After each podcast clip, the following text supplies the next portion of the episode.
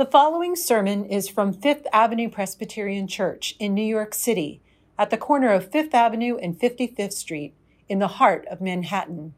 We welcome you to worship with our vibrant community of faith. Head to fapc.org and join our email list, and be sure to subscribe to FAPC in New York City, our YouTube channel. And now we invite you to breathe deep and lean into the beauty of worship with Fifth Avenue Presbyterian Church. Our first reading is from the book of John. Let us listen to God's word. Abide in me as I abide in you. Just as the branch cannot bear fruit by itself unless it abides in the vine, neither can you unless you abide in me. I am the vine, you are the branches. Those who abide in me and I in them bear much fruit, because apart from me you can do nothing. Whoever does not abide in me is thrown away like a branch and withers. Such branches are gathered, thrown into the fire, and burned. If you abide in me, and my words abide in you, ask for whatever you wish, and it will be done for you. My Father is glorified by this, that you bear much fruit and become my disciples. As the Father has loved me, so I have loved you. Abide in my love. If you keep my commandments, you will abide in my love just as I have kept my Father's commandments and abide in his love. I have said these things to you so that my joy may be in you and that your joy may be complete. This is my commandment that you love one another as I have loved you. No one has greater love than this to lay down one's life for one's friends. Our second lesson is from the book of Matthew. Beware of false prophets who come to you in sheep's clothing but inwardly are ravenous wolves. You will know them by their fruits. Are grapes gathered from thorns, or figs from thistles? In the same way, every good tree bears good fruit, but the bad tree bears bad fruit. A good tree cannot bear bad fruit, nor can a bad tree bear good fruit. Every tree that does not bear good fruit is cut down and thrown into the fire. Thus, you will know them by their fruits. This is the word of God for you, the people of God. Thanks be to God. Join us now for week four of our summer sermon series, Practices of Faith and Sanity. Welcome Dr. Jenkins, who shares this week's message When the Heart's Unfinished Business Won't Wait, the practice of presence. Good morning. The person I find it hardest to forgive is me. I know all my excuses by heart. I've noted the extenuating circumstances, the rationalizations, the balancing of negative to positive consequences for my action and inaction. I was too young to know better. Everyone has to make their mistakes. If I could undo it now, I would, but I can't, so I won't. Or, as Willie Nelson sings, I've got a long list of real good reasons for all the things I've done. I've replayed the movies of cutting remarks I made at the expense of someone else, the casual cruelties masked as humor, the impatience that led to the neglect of kindness. Those things I have done and left undone, they pile up winter, spring, summer, fall, through the years like drifts of dirty snow at the curbside. I gingerly try to step around them, but they remain. I could write an encyclopedia on regret. And regrets are among the hungriest of hungry ghosts. You know, there's something about being 30,000 feet in the air traveling alone that makes me especially susceptible to regrets and all kinds of feelings, frankly. Like the time I read A River Runs Through It by Norman Maclean the story of the two sons of a Montana Presbyterian minister. One becomes professor at the University of Chicago, the other a hard drinking, hard gambling newspaperman who is murdered young because of his debts. I, rem- I read that book somewhere over the Atlantic Ocean and was grateful for the dark cabin that hid my tears, especially when I read the sermon that the father preached toward the end of the book after the death of his younger son I've got a friend, Brent Slay, in Grand Rapids, Michigan, who can recite the sermon by heart. And here's how it goes at the end. Each one of us here today will, at one time in our lives, look upon a loved one who is in need and ask the same question. We are willing to help, Lord, but what, if anything, is needed? For it is true we can seldom help those closest to us. Either we don't know what part of ourselves to give, or more often than not, the part we have to give is not wanted. And so it is those we live with and should know who elude us. But we can still love them. We can love completely without complete understanding. Or there was that other time, again, up in the air, when the Song of Bernadette by Leonard Cohen, Jennifer Warnes, and Bill Elliott came through my headphones. And memories crowded into my mind with those haunting lyrics about the child saint Bernadette. You probably know the song. We've been around, we fall, we fly. We mostly fall, we mostly run. And every now and then we try to mend the damage that we've done. So many hearts I find broke like yours and mine, torn by what we've done and can't undo. Mm.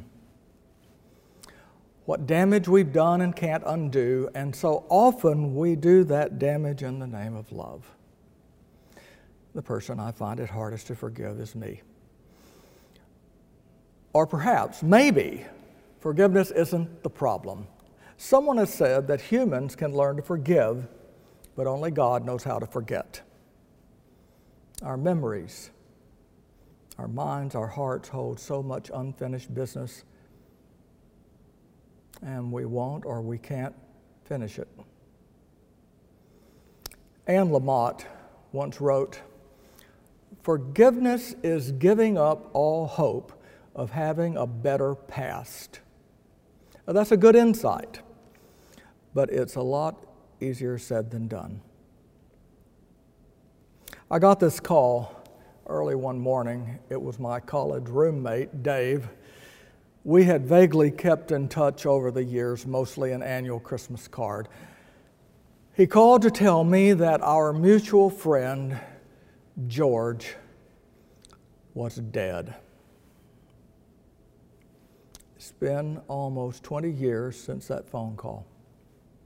But I can still remember where I was standing in our house in Austin, Texas, when Dave said those words George is dead.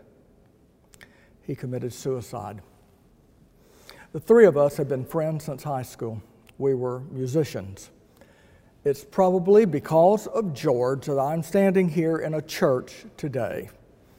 I didn't go to church much. The church he attended had this huge youth choir, and they wanted a band to back them up. Well, George and I were in stage band together. George played percussion, I played trombone and keyboard. After rehearsal one day, he came up to me and he said that they'd like me to be part of the backup band. You don't have to go to church if you don't want to, he said, except, of course, when we perform. But, of course, there were girls in the youth group, and they stayed for church. So I suppose I ended up in church because of lust evangelism. Don't knock it, it works. About halfway through college, I realized that I was neither smart enough nor talented enough to be both a musician and a theologian, so I dropped out of the music world. But George continued. He turned professional after college. He was brilliant. He could play any kind of music, and like a lot of musicians, he had to if he wanted to make a living. He played with top performers in every conceivable genre, even country western. I remember looking up one day in a blockbuster video, and there George was playing drums behind the Judds. We hadn't talked in so many years, I'd lost count. I didn't know he was divorced. or that he'd moved from Nashville to New Mexico, or that he'd been ill and that he'd stopped performing. I just lost touch.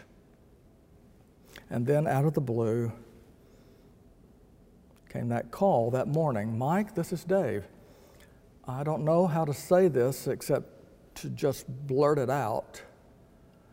George is dead. He committed suicide. George, who hated violence and had quit believing in God back when I was in seminary because he just couldn't square the world's pain with a God of love, George went out and bought a handgun and shot himself. Where was I when George was in so much pain?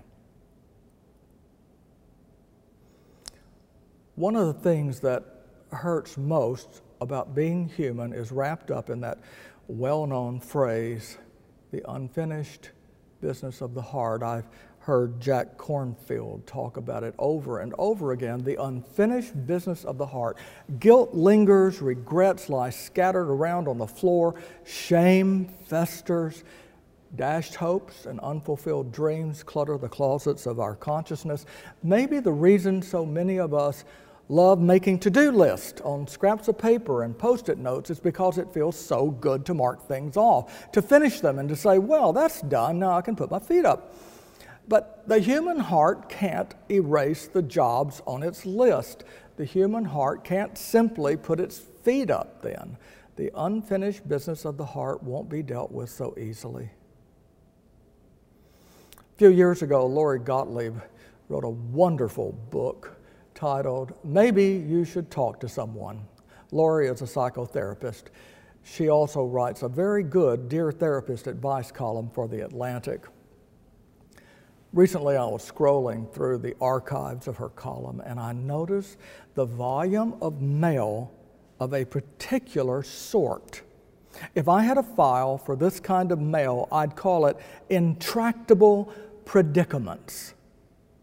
Those situations that won't yield to a simple solution, or maybe to any solution, that require us to adjust our own expectations in other words, a lot of her mail concerns those situations in which I have to realize the only person I have any control over and the only person that I can hope to change is me, and that only with a lot of help. There's a son or daughter or husband or wife or lover or partner or close friend who is doing something destructive to themselves and you have no power to change their situation. Maybe they know what they should do, maybe they don't.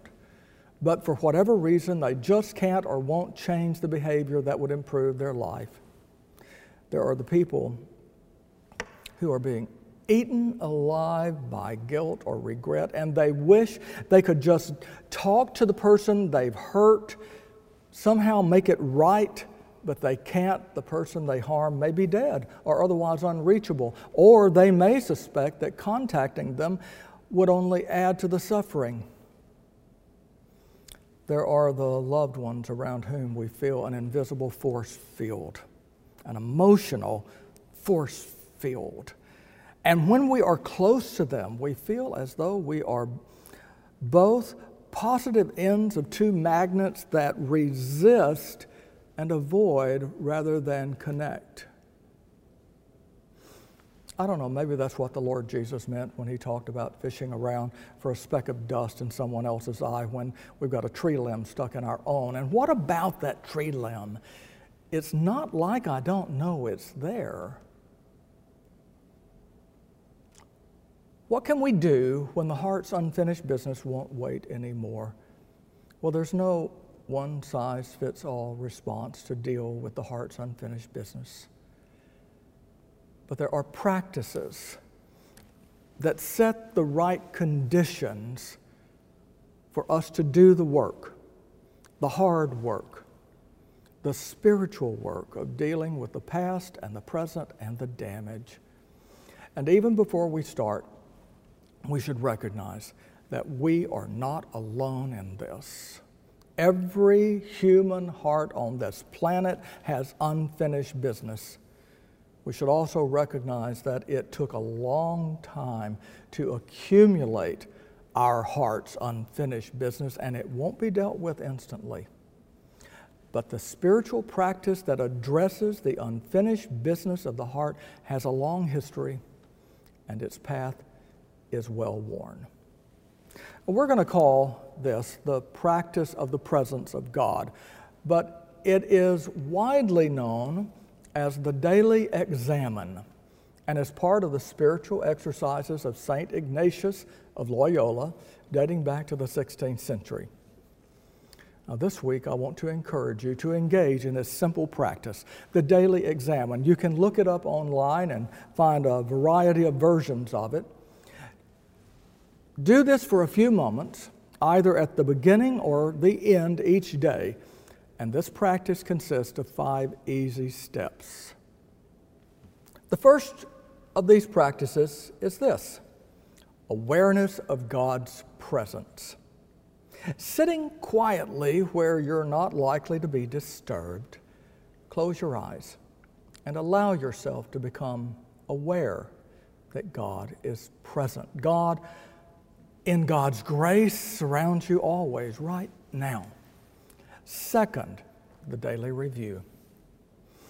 Allow your mind to review that day or the previous day with gratitude.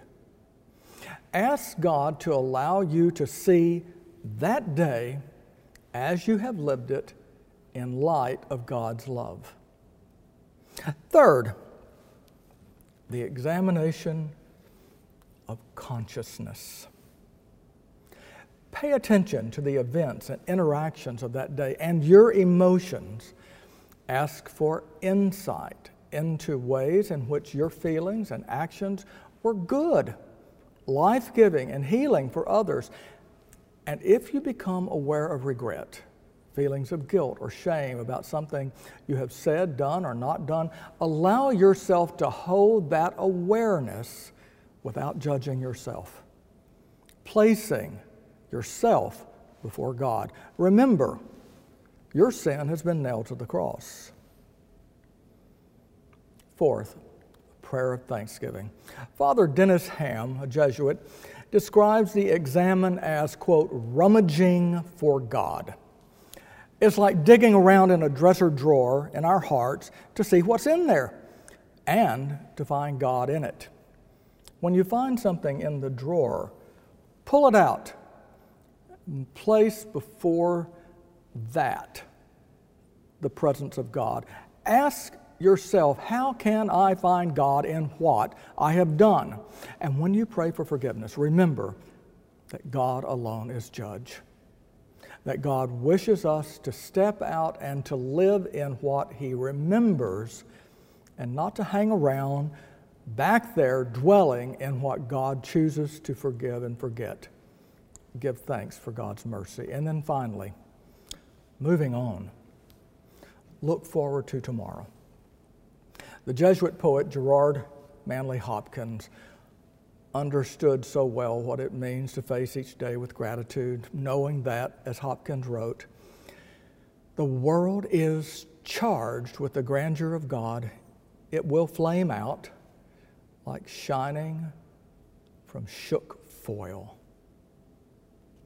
You know, there's a misconception about forgiveness that is so common in Christianity.